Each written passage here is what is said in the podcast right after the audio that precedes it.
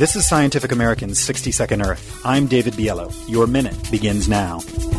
Humans have played a role in large animal extinction since time immemorial. The giant ground sloth of Texas, Siberian mammoths, a bear sized wombat in Australia. We harry our competitors for meat and our predators out of existence, or at least to the margins of the planet. Now, a study in the journal Science shows the impact of this wholesale elimination of large predators and other animals at the top of local food chains.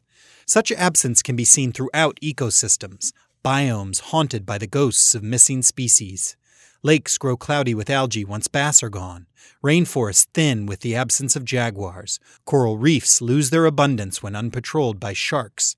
None of these changes were obvious to ecologists until the top animals were removed, and the fix may require aggressive conservation efforts, such as reintroducing predators like the wolves added back to Yellowstone and throughout the West.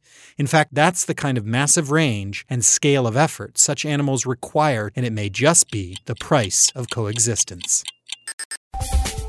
Your minute is up for Scientific American's 60 Second Earth. I'm David Biello. Thanks for listening.